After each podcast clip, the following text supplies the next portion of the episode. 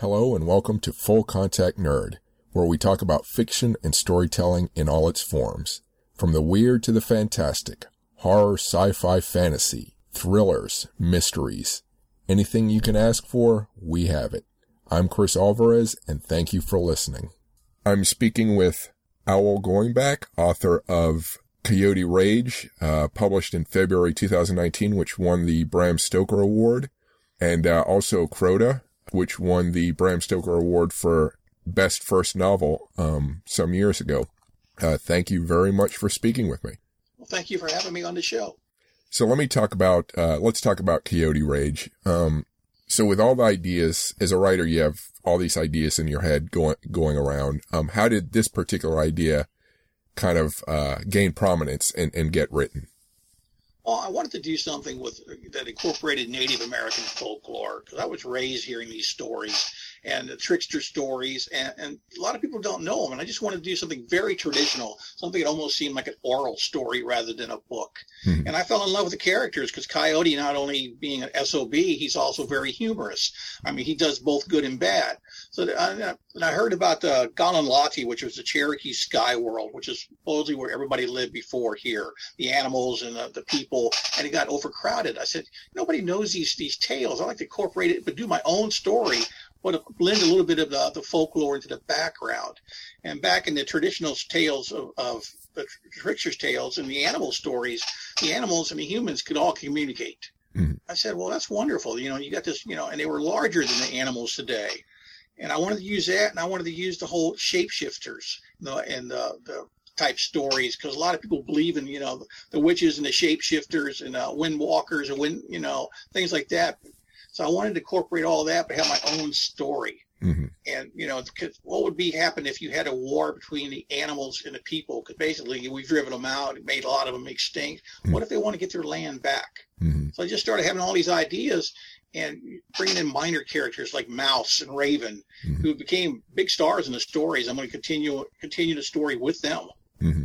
So yeah, it's just something I wanted to do. I wanted to do a more traditional story rather than a monster story. Mm-hmm. And so, which uh, Native American traditions do you pull uh, these ideas from? Well, they're my ideas, but I, but I do season the backgrounds a little bit from the southeastern, you know, a little bit from the southwestern. Mm-hmm. Uh, sometimes I get myself in trouble for that because when I get Crota, uh, people every review everybody did on Crota said Crota is a Native American legend. It's not. I made it up. I made up the monster completely. Mm-hmm. But I put a lot of the background, the teachings, and the folklore in, in, the, in, the, the background, which made it kind of realistic.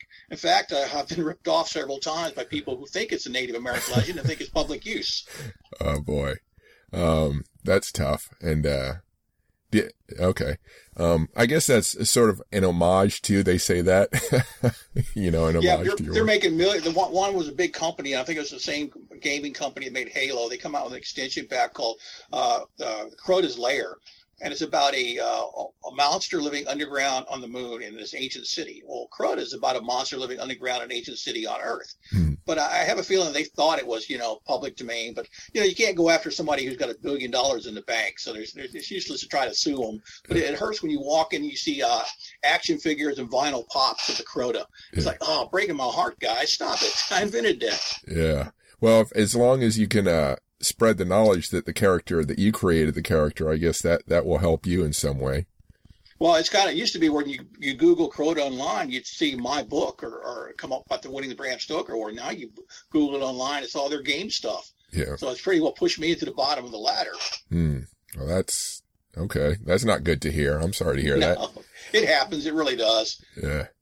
Um, so is Coyote Rage, is, is that your most recently published work? Or Coyote Rage. Yeah, it came out. Uh, I think what last year. Yeah, it was a 2019 or 2019 actually, because it won the Stoker Award in 2020. Mm-hmm. So that's my my latest novel, and I've done some short stories and things for other people since then. Mm-hmm. So tell me a little more about uh, Coyote Rage, the um, you know, protagonist setting and conflict. You mentioned a little already, but uh, well, Coyote Rage is a story of Coyote, uh, a story of uh, people who meet uh, once every, I think it's seven years in the sky world, Galun'lati, and they have a great council. Mm-hmm. And every person and creature is represented, uh, everything from little people to giants to uh, all the animals. Well, Coyote talks to the, the chief of the council, and he's come up with a, a dastardly plot. He wants to kill the human representative at the council. Because hmm. if he kills a human representative, then mankind loses power because they're no longer seated at the council, and the animals will, rule once again in the new world, which is which is Earth. Mm-hmm. So it's a plot for him to kill kill off the, the people who are sit at the council. So of course, you know, some of the animals want to help Coyote because they don't like mankind, and some kind of like mankind because you know, like the like the Raven, it's his people instead of starving in the wintertime, people leave out seed for him, they leave out food for him. Mm. So he wants to help the, the humans because it benefit his people. So you got the sides aligning and trying to do that. So part of the story takes place in the sky world, but a great deal of it takes place here. Mm. And the human representative is a woman who runs a funeral home and her husband runs a cemetery. So, you know, you got the attacks going on and you also got the people siding to help them. Mm-hmm. So what, uh, how, how is it defined genre wise? Would you say it's like horror, fantasy, horror, fantasy, or, you know? It's, it's probably horror fantasy. I mean, it's got the horrific elements. I mean, I, I slaughtered a bunch of people in a nursing home. I got people getting their heads ripped off. Mm-hmm. Uh, Coyote's pretty ferocious creature when he, he can not only change from, uh, from animal or animal to man, but he can stop the transformation halfway. So he's almost like a, like a werewolf type creature, mm-hmm. the shapeshifter. Uh, so he's pretty horrific. So it's it's got the horror, but then it's got the fantasy elements too. Because uh, Raven is you know a shapeshifter too, but Mouse isn't. But he can talk to to humans who are members of the council. So you got Mouse, who's got the humorous fantasy element because he's flying around on Raven's back, or he's riding with Raven, Raven's on his motorcycle in human form. So it's got a lot of urban fantasy to it too. Oh, that's pretty cool. So, how much? So it seems like well, how much research, or was there any research you needed to do for for this novel or others? Well, my whole my whole lifetime was researching, hearing the stories growing up. Mm-hmm. I mean, I, have always loved traditional tales, and uh, I always loved the folklore. And I consider myself more of a storyteller than a writer because I try to do like uh, the elders used to do. Is when they taught you something, they would put the teaching element in a, in a story, mm. and they throw it out in a story. That way, you're being educated whether you like it or not. Uh, Crota and several of my books are used at a youthful offender program at the Orange County Correctional Facility. And when you've got these 14 to 15 year olds who are in there for, you know, being dumbasses or they're in there for, you know, murder, robbery, things like that, who've never really read stories and they're reading these books. And I was kind of, when I heard that they were doing it, I was like, guys, you guys are using Crota. I kill a whole bunch of people in Crota in horrible ways. They go, yeah, but you talk about respecting your elders and living close to the land and the history of America. These kids are getting something out of it. I said, well, that's exactly what I, I try to do in my writing is put stuff in there. And I went down a couple times to see the kids in jail and they had an eight week program. And if they read my books, they did a report on my books afterwards. At the end of that, they were rewarded by their families coming into jail with a home cooked meal. Mm-hmm. I was like, wow, that's, that, that means a lot to a child who's 15 who's sitting in jail serving sentence as an adult. Mm-hmm. I said, the fact that they read my garbage and they can come in with a home cooked meal and have this little celebration. Mm-hmm. And I've sat with these kids and they were one of the best audiences I've ever had. They got so much out of these books. And I was like, wow, if somebody could have got to them a few years earlier with traditional teachings or traditional values, maybe they wouldn't be sitting in jail right now. Mm-hmm. Yeah. And, and did that, that experience, did it adjust maybe the way you, you wrote or did it change your writing in any way? It didn't adjust it, but it, it served to let me know that I was doing the right thing. Mm-hmm. That, you know, because I've done children's books, I've done you know, picture books who are also story uh, teaching elements, and I've, I've taught taught to people, and I've gone to schools, a lot of schools, and I've taught at powwows. So it showed that I'm I'm doing the the thing I'm supposed to be doing. I'm on the right path. Mm-hmm. I mean, it's not about getting rich. It's never been about getting rich. It's my, my life has been a proving I could be a writer, mm-hmm. and b trying to give something back to people. Because uh, I grew up in the country and we were dirt poor, and I was very lonely experience. I had no neighbors to play with, so I was basically alone all the time. Mm-hmm. So books saved me from being bored and pre- pretty much going out of my mind. Mm-hmm. They were there for me. Uh, works by Ray Bradbury and Andre Norton, Edgar Rice Burroughs. They took me on adventures when I was stuck in this little bitty town. You know, we were five acres land living in a mobile home. I mean, it's a typical country story. So they saved me from, you know, what would have been a you know a terrible childhood. It gave me a great childhood. So it's all about giving something back and maybe helping people in that mindset. Mm-hmm. did you have like a library you could go to to get these books or? There was a small library uh, in town. It didn't have a lot of science fiction. I pretty much read everything they had. Yeah. uh, but there's also there was a rexall drugstore and they, they had a, a, a tiny book rack and a magazine stand. Mhm. So while there, I also uh, discovered famous monsters of filmland. In fact, my Yeah. first allowance as a child, I was nine years old. It was 50 cents. I Mhm. bought a copy of Famous Monsters because they had werewolves all over the cover. Yeah. And it kind of shaped me too. I fell in love with monsters and the, the Universal Studios movies. And so, you know, the monsters were always outsiders Mhm. they always did fit in. I always felt sorry for them because I was always felt like an outsider too growing up. Hmm. You know, especially being alone all the time. Yeah. So it- gave me a a love of monsters and made me a monster nerd, a monster kid for a long time. And well, Crota, I tell people it's not a horror novel; it's a monster novel. Hmm. It's a monster story because I, I was sharing something that I loved and giving back to the genre. Hmm. I always wanted to do a monster thing. I don't write about serial killers. I won't write about uh, terrorists. Hmm. I want to write pure escape fiction for the guys who still love monsters. Yeah, cool. So, uh, what town was that, if I may ask? It was, I've really not, I said I'd never ever mention the name of the town because I don't want to give them credit because I, I didn't have a good time there. I left when I was 17 and joined the military. Ah, But it's like 70 miles west of St. Louis. okay. So it's a little burg. The town was 1,200 people. It was so small it had one four-way stop sign. Hmm. I mean, there was absolutely nothing to do there. I knew if I stuck there, there was no opportunities. I had no money for college, Hmm. so I didn't want to st- stay there and be stuck there the rest of my life and have a job pumping gas. Mhm. So at 17, I jumped ship and joined the military. Uh, a month after I turned 18, I was in Spain. So it was wonderful. Nice, nice. I'm speaking with Owl Goingback, author of Coyote Rage. You can find more information about his work at owlgoingback.com. If you like this podcast, Full Contact Nerd, so far, please subscribe to it and rate it if you can. Please sign up for my weekly newsletter at fullcontactnerd.com or chrisalvarez.com to keep up with my latest posts. You'll also find written interviews and my social media links there. You can find the links to my other podcasts at militaryhistorypodcast.com and technologyandspace.com. Now back to the podcast. Well, when you were young, did you ever imagine, like with the wide open spaces, did you ever imagine like monsters around? Like, was it fearsome where you were in your imagination or? No, I, lo- I love that stuff. Now I was one of the, I was a kid who always wanted to see Bigfoot, Yeah. and I was always wanting to see Bigfoot and UFOs because I'm reading about this in the paper. But when the when the it got dark, I'd be laying in my bedroom with the windows open and listening to the animal sounds outside. I'd be like, God, remember how I said earlier I want to see Bigfoot? Not at night, not in the dark. Let's wait till daylight. Let's hold that to tomorrow. Because it was scary, because you'd hear coyotes and you'd hear there'd be deer on the property. So always something. Mhm. In fact, Crota was inspired a little bit because um, the summer of '73, my aunt's house, she was on the edge of a national forest. Hmm. There was something that screamed every night after dark. Yeah. And we don't know what it was. And rumors were, you know, Black Panthers, which supposedly didn't exist in Missouri.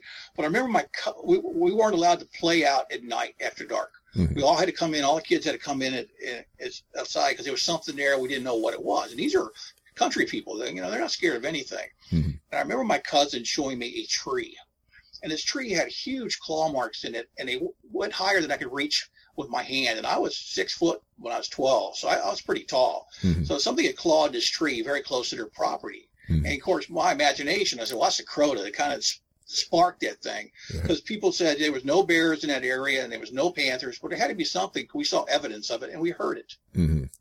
Yeah. How old were you when you started writing fiction?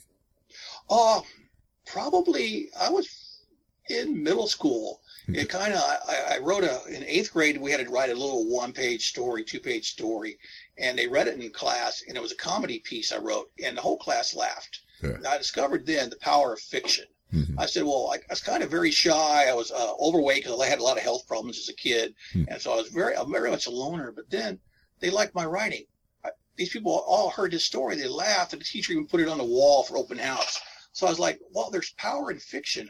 Not only can I read the books and enjoy them and read stories, but I can write my own, and people liked it. So it started from there. Mhm. So And I. I put. Sorry, Okay. I said I put it aside for a long time I- when I went in the military and everything Mhm. and I didn't pick it up again. I, I got out of the military and we opened up a restaurant in Georgia. Mhm. And one night after work, we were sitting there, and my wife, we were watching a, a Stephen King interview. Mhm. And during the interview, my wife jokingly turns to me and said, Why can't you be like him? I said, It's so stupid. And there, there was a challenge. I just got slapped with the gauntlet. so, the, so the next day, I sat down and started writing. Mhm. with it, with the purpose of selling it. I said, okay, well, you write about what you know. And at the time, I was big into martial arts. Mhm. So I wrote a martial arts article for a magazine, sent it off, and they bought it.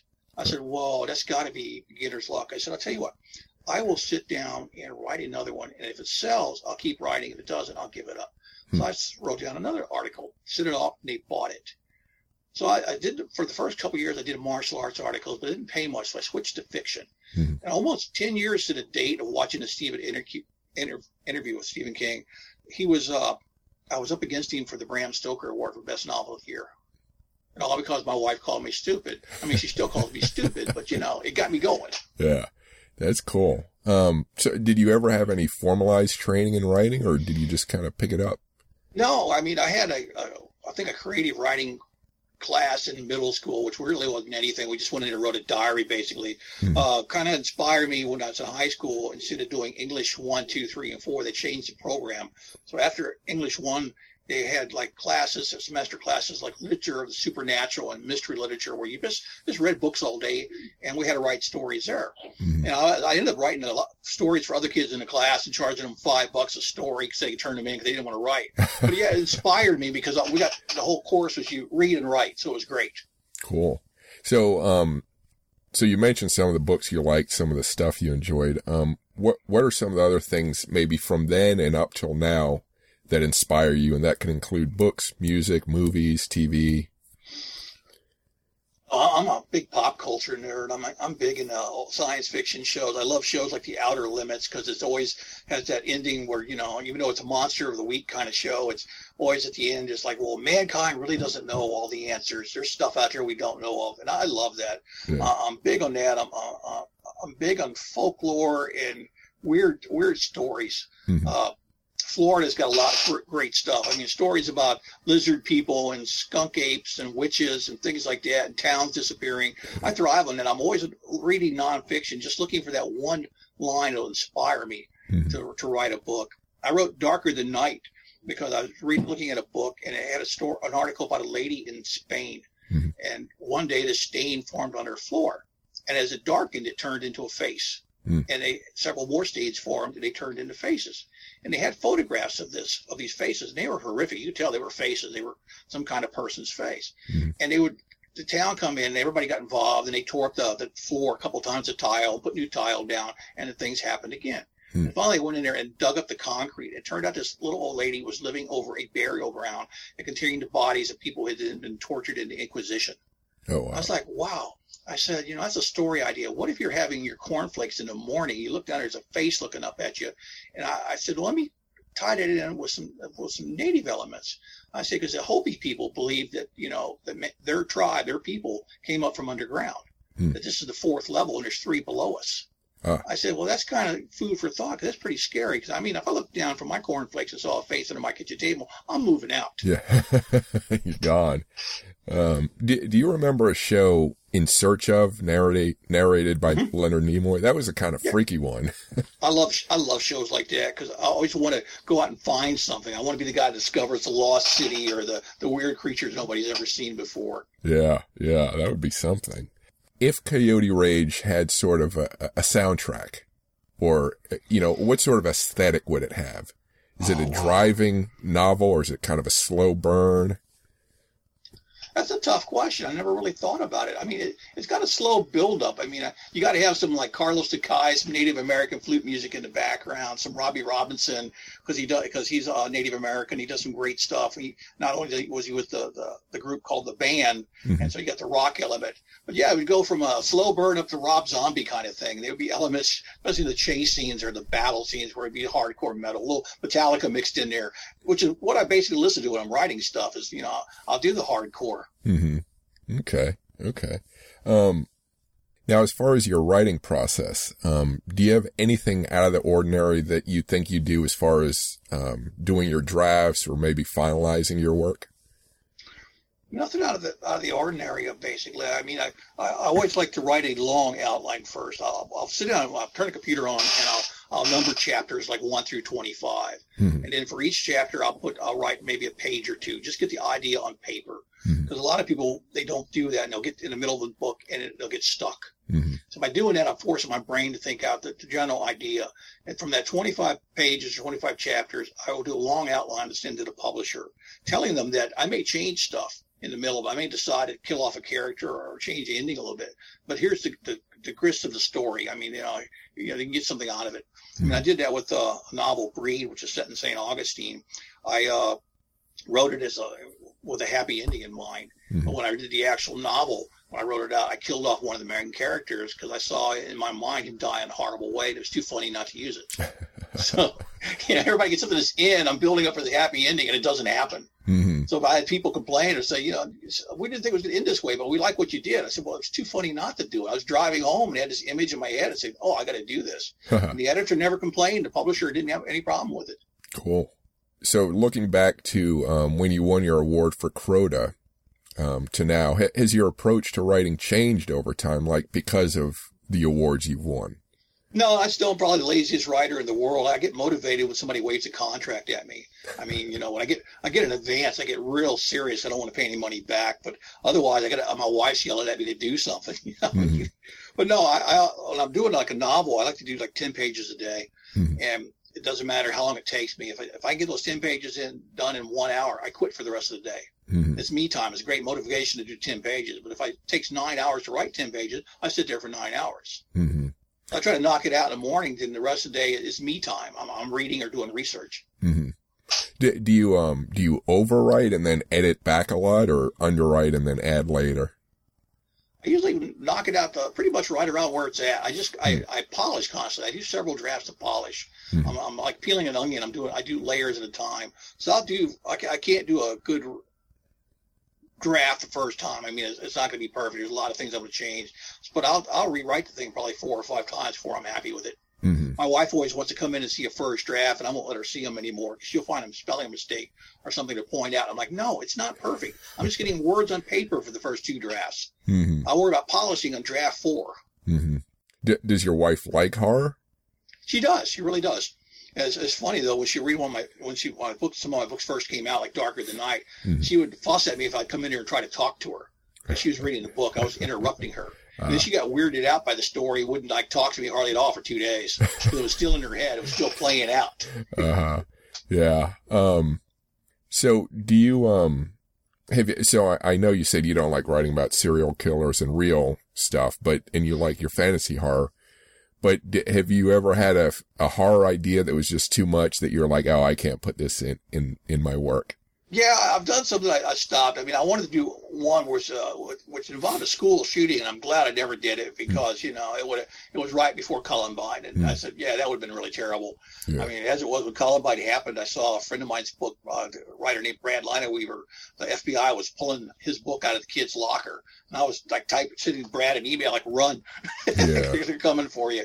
But yeah, there, there's some stuff you know you get to the point. It's like, no, as for people getting ripping at people apart with, scary monsters, that's just fun and games for me. Mhm. Now, if you come across an animal in one of my books, if I have a dog or cat in there, if you're an animal lover, you're going to hate me. Hmm. They never make it to the end. Ah. And people ask, why do you do this? Why do you kill a cat? Why do you kill a dog? I say, because I get so much hate mail from killing an animal. I mean, Crota killed a whole bunch of people. Nobody cared. Hmm. Everybody loved the monster. But when I kill a dog, I get hate mail because I killed a dog. Hmm. And it's I do it just to irritate people. It's funny. Yeah. It seems like horror is, you know, it's always, you're, you're on that fine line of, of pushing to the edge, but not going over, you know? Exactly. Well, I do, like I said, I do the escape fiction. So my stories are classic good versus evil. Hmm. I mean, you know, basically, and it's mostly about the it's about the characters.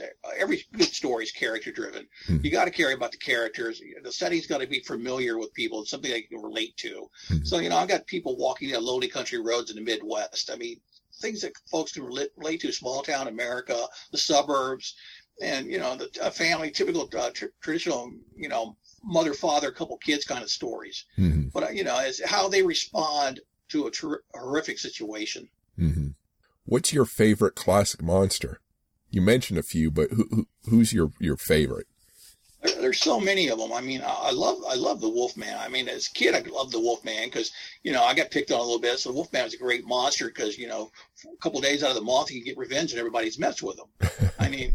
Uh, Frankenstein, the movie, I love because of Boris Karloff's performance. I mean, it's just amazing. I can watch that over and over again. He did so much with so little and not saying a word. Mm-hmm. But yeah, you know, vampires. Yeah, I can take them or leave them. I'm actually writing a vampire story now, a Dracula story. Hmm.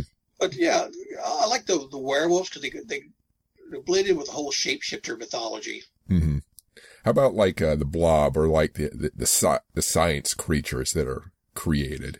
I, I'm a big yeah. I love the science fiction type horror. I'm a big fan of the 1950s movies. I love the Blob. I love them. I love all the radioactive giant uh, grasshoppers. I mean, I even like the the one with the giant bunnies. I mean, I can't think of the name right now. It's not it's not in my head, but one where Night of the Lepus, where you had giant, terrifying bunny rabbits. I said, if you could do that in a movie with a nice soundtrack, I said, I love that stuff. It just yeah, yeah the whole size. Alien was was one of the scariest movies ever made. Aliens with the S is probably even scarier. Mm-hmm. Yeah. So uh, the outer limits. Uh, the reason I love it so much is because it is terrifying. It's science fiction, but it's very scary. Mm-hmm. There was uh, one with uh, the tumbleweeds were coming alive, and what it was was aliens' presence trying to make contact with man. Mm-hmm. I mean, yeah, there's a lot out there we don't know, and you know, it's, it's very spooky. It's easy to draw from those those elements to write a story. Yeah, yeah. So you mentioned being in the Navy. Um, have uh, you... Air Force. Oh, yeah, sorry, Force. sorry. That's okay. Close enough.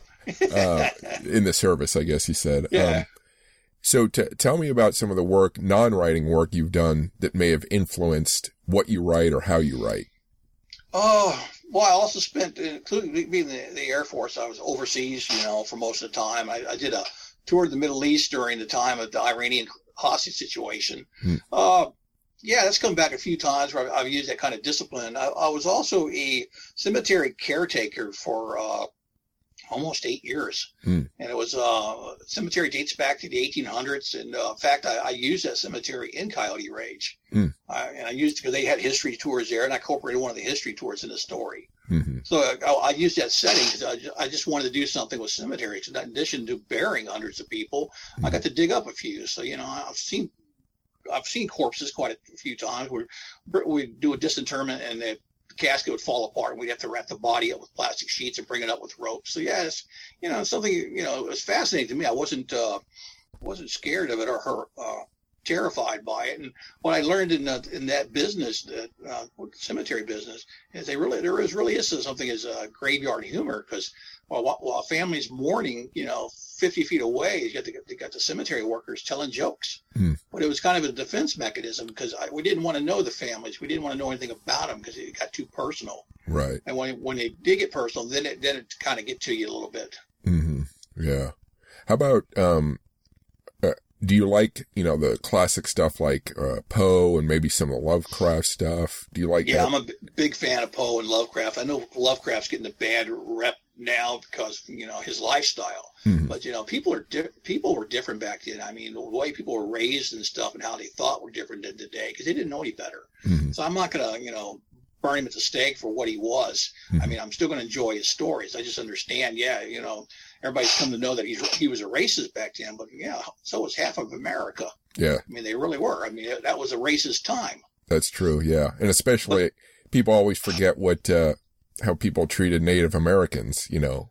Yeah, it was, it was very bad. Well, you know, with the whole Native American thing, I mean, I, I see a lot of people angry that, you know, they're like, oh, you should do this for what happened to us. I'm like, yeah, but you're telling people who had nothing to do with that debt. I, I you can't, you know, you can't really redo history, Mhm. but you can know about it and, you know, understand it Mhm. and just don't make the same mistake twice. Right. Yeah. Yeah. So the question I was going to ask was, uh, do you have horror creatures or characters that you've taken out of your works because they just were redundant or didn't quite work, and might you use them another time? Yeah, well, I've got a couple novels I haven't done yet that are waiting. I just I'm trying to figure out how to work them right. I mean, because they I know the books need something, the characters need something, so they're they're on the back burner right now, and that happens. You get up to you have something that's like, well, you know, I really don't like where this is going, but I'm not smart enough to fix it right now. you set it aside, come back to it. Mm-hmm. Yeah. Now a bit of a whimsical question here. When you were young, uh, what was there any, what power, technology, or fictional setting did you yearn for or to be part of? Hmm, fictional setting. I always wanted to do the quest. I mean, I always wanted to do that whole alone discovering type thing. It's like the Lord of the Rings. Yeah. Uh, yeah, no technology because we. I wasn't raised in a technology background. I mean, first computer I ever saw took up an entire room. Hmm. I mean, we didn't know anything about computers back then. Of course, we didn't have the internet or anything. Mhm. So in a small town, yeah, we were way behind. So yeah, I wasn't. So I wasn't really drawn into hard science fiction. That would be uh, guys who like the technology usually end up writing science fiction. I, I can't write the hard stuff. Hmm. I was more into. Uh, I always wanted when I was a kid, I wanted to be an archaeologist because I was fascinated by lost civilizations. Hmm. I was, found it very interesting. I mean, you saw pictures of ancient Rome and stuff, and my question was, what was the daily life like? Mhm. I mean, they historians recorded the battles and the, the big thing, which is what we do today. Mhm. But the daily life, we don't even understand. I mean, there, people aren't even sure what was used in, during the time of Civil War. You know, when they went to the bathroom, you know, what tissue paper. I mean, Yeah. Romans, like you know, just recently they only found out that uh, they used a sponge on a stick because one Roman senator took the sponge and stick after he'd used it and shoved it down the throat of another senator. Ugh. If it wasn't for that being recorded, that incident, we would never even know. Yeah. So little things like that are lost. Uh, it fascinates me because these people went through trials and tribulations, had the same hopes, fe- feelings, and desires that modern man does. Mhm. I mean, they were they were tested on a, on a regular basis, like we are. We're going through a you know a really rough time right now. Mhm. But I'm thinking when I, while we're going through this, I'm like, well, my ancestors went through rougher times. Uh, ancient Egyptians, Romans, they all had this. I mean, some of these people went through times so bad that their civilization disappeared off the face of the earth. Mhm. So I'm looking at what's happening now. I said, how it's how we're going to respond, whether we get back to normal or somewhat normal and become a stronger nation because because of it, or we end up just being you know empty ruins like people before us. Yeah. I'm speaking with Owl Goingback, author of Coyote Rage. You can find more information about his work at owlgoingback.com. If you like this podcast, Full Contact Nerd, so far, please subscribe to it and rate it if you can. Please sign up for my weekly newsletter at fullcontactnerd.com or chrisalvarez.com to keep up with my latest posts. You'll also find written interviews and my social media links there. You can find the links to my other podcasts at militaryhistorypodcast.com and technologyandspace.com. Now back to the podcast. Um, do you ever, does your work ever touch on, um, South Native America? I don't know what the proper term is, but like Aztecs and Mayans and, and that. Not really, because I'm not an expert on them. I'm fascinated by them, but I'm not an expert. Mhm. I mean, you know, it's kind of, but when they disappeared, yeah, you have the Native Americans in North America who did not want to have big cities and things like that, monuments. I often wonder is that's related because is it are they related to the Aztecs and the Mayans? And they basically turned their back on that because the grandeur of the Aztecs and Mayans, you had these great temples, but you also had, you know, enslavement, human sacrifices, and things that went along with it Mhm. was it a case of government getting too big and you know you got basically the people in this continent are are almost like the hippies they were back to the back to the earth kind of thing going on That's a and the very, mounds in this country when they showed up uh, when the white explorers showed up they asked a lot of the native people who built the mounds and a lot of times the response was we don't know they were here before us Mhm. So That's- there's a whole you know a whole race of people whole generations they're just forgotten nobody knows who did what yeah, that's a, that's a very interesting contrast, um, that you point out. Yeah, that's, that's food for, for thought. So what, what's your, um, what's your current work then? What, what are you working on? You may, I think you touched on it a little. Right now, I'm currently working on a, a short story for an anthology, which uh, it's a, basically classic monsters, retelling tales with classic monsters. Hmm. And I, I picked Dracula because you know I've never done a vampire story, but I wanted to do Dracula not so much, you know, because he's a vampire, because he was a shapeshifter. hmm I mean, you know, he, he changed into mist, changed into wolves. I said, but I, you know, if he attacked in a shapeshifting form, he would still have the intelligence of the human, whereas a werewolf basically lost all control. Ah. So I wanted to have that. I wanted that way I could tie it into folklore of the, the Western tribes with their skinwalkers and things like that. hmm I said, you know, if somebody back then saw Dracula, they might think he's a skinwalker. They might think he's a witch hmm because of what he could do. Yeah, it makes me wonder about like all the different, you know, obviously there were lots and lots of Native American tribes, um, in the past before, you know, all the devastation. I'm just thinking about just the multitude of traditions, e- even like the hor- stuff that's connected to horror that's out there. Uh, yeah, that's why I find fascinating for, for years. I've been writing stuff for 30 years and, and incorporating stuff because nobody was doing it. Mm-hmm. And I didn't, I wasn't what's like, I'm going to use it because nobody else. I wanted to share it because mm-hmm. it was fascinating to me. Uh, when I wrote a, this researching Hopi legends, I came across a legend where they talked about a, a tribe of people attacking one village, attacking the other on flying shields. And I was like, whoa, whoa, back the hell up. Flying shield? I got a UFO story and a Hopi legend dating way back. I said, and nobody's caught this? Yeah. And so it made it kind of like, hmm. So you look at the, you know, the rock carvings out in the Southwest where they look like they're wearing helmets or things like that. Or you go down to South America where the tribes who would misshape the children's heads. Hmm. And you look at the skulls of the people who misshape their heads and they look like the drawings we're doing of the grays for the UFOs now. Hmm. I'm like, okay, now that gives me a theory. What if you know, they did that because they saw it. And yeah. the people who they saw looked like that were very powerful and very strong in their eyes. I mean, that would be an incentive for somebody to make their child look like that. Yeah. So what if they had visitors? I mean, what if what we're reporting down drawings, it all tied in? And that's why they made, did the whole skull misshapen, because they saw an alien. Wow, that's a cool idea. I was, and maybe this, you already answered it now, but I was going to ask, what's the most fantastic or out there uh, Native American like tradition that you've come across? Oh, well, there's not. It's not exactly out there, but the Choctaw Indians go up to Cahokia Mound in Illinois every year, and they do a ceremony to the Sky People. Mm-hmm. So the, a lot of the the Choctaws and Cherokees, a lot of the tribes will talk about they're from the from the Seven Sisters. They're from the Pleiades. Mm-hmm. So you got this whole story about them being related to people from another another world. Mm-hmm. When it ties into the whole Cherokee Sky World story of Galunlati, it's like, what if when they say Sky World, they're talking about another planet? Yeah. I said, what, what if there were visitors? What if the Native Americans do tie back? I mean, you've got the, the carvings on the walls and things that can't be explained. I mean, I was a big fan of the Chariots to Gods and those type books. Hmm. I mean, you got stuff that we just can't understand today and we can't recreate today with modern technology. Mm-hmm. So there's got to be something, a missing link somewhere that explains everything. Yeah. And I want to make it clear, I don't mean to minimize the, the value of the tradition when I say that, you know, like out there. Um, yeah, yeah, it's, it's, it's, yeah. I'm always constantly coming across stuff that make me back up, and I'm like, you know, did I just read this? And this is going to be off another avenue of research because mm-hmm. I love tracking this stuff down, trying to find it. Uh, a friend of mine who writes a, a series of books, uh, Erie, Florida, and he had a story about uh, Lake Wales, and I already knew a, a, legend of Lake Wales about a water monster down there, mm-hmm. but he came up with a story from the I, am not sure if it's the 30s or 40s where this lady had an orange grove and they caught a mysterious creature in a, a live trap, mm-hmm. and it looked like a little human, and they supposedly gave it to the cops, uh-huh. and they turned it over to police. They didn't know what to do with it. It was like a little troll type creature, and after they did that, then they started getting their house started getting bombarded with oranges and they, they looked, somebody's throwing oranges at their house, and there was more of these creatures. So they called the police up and said, bring it back. Hmm. They brought it back and turned it loose, and all the problems stopped.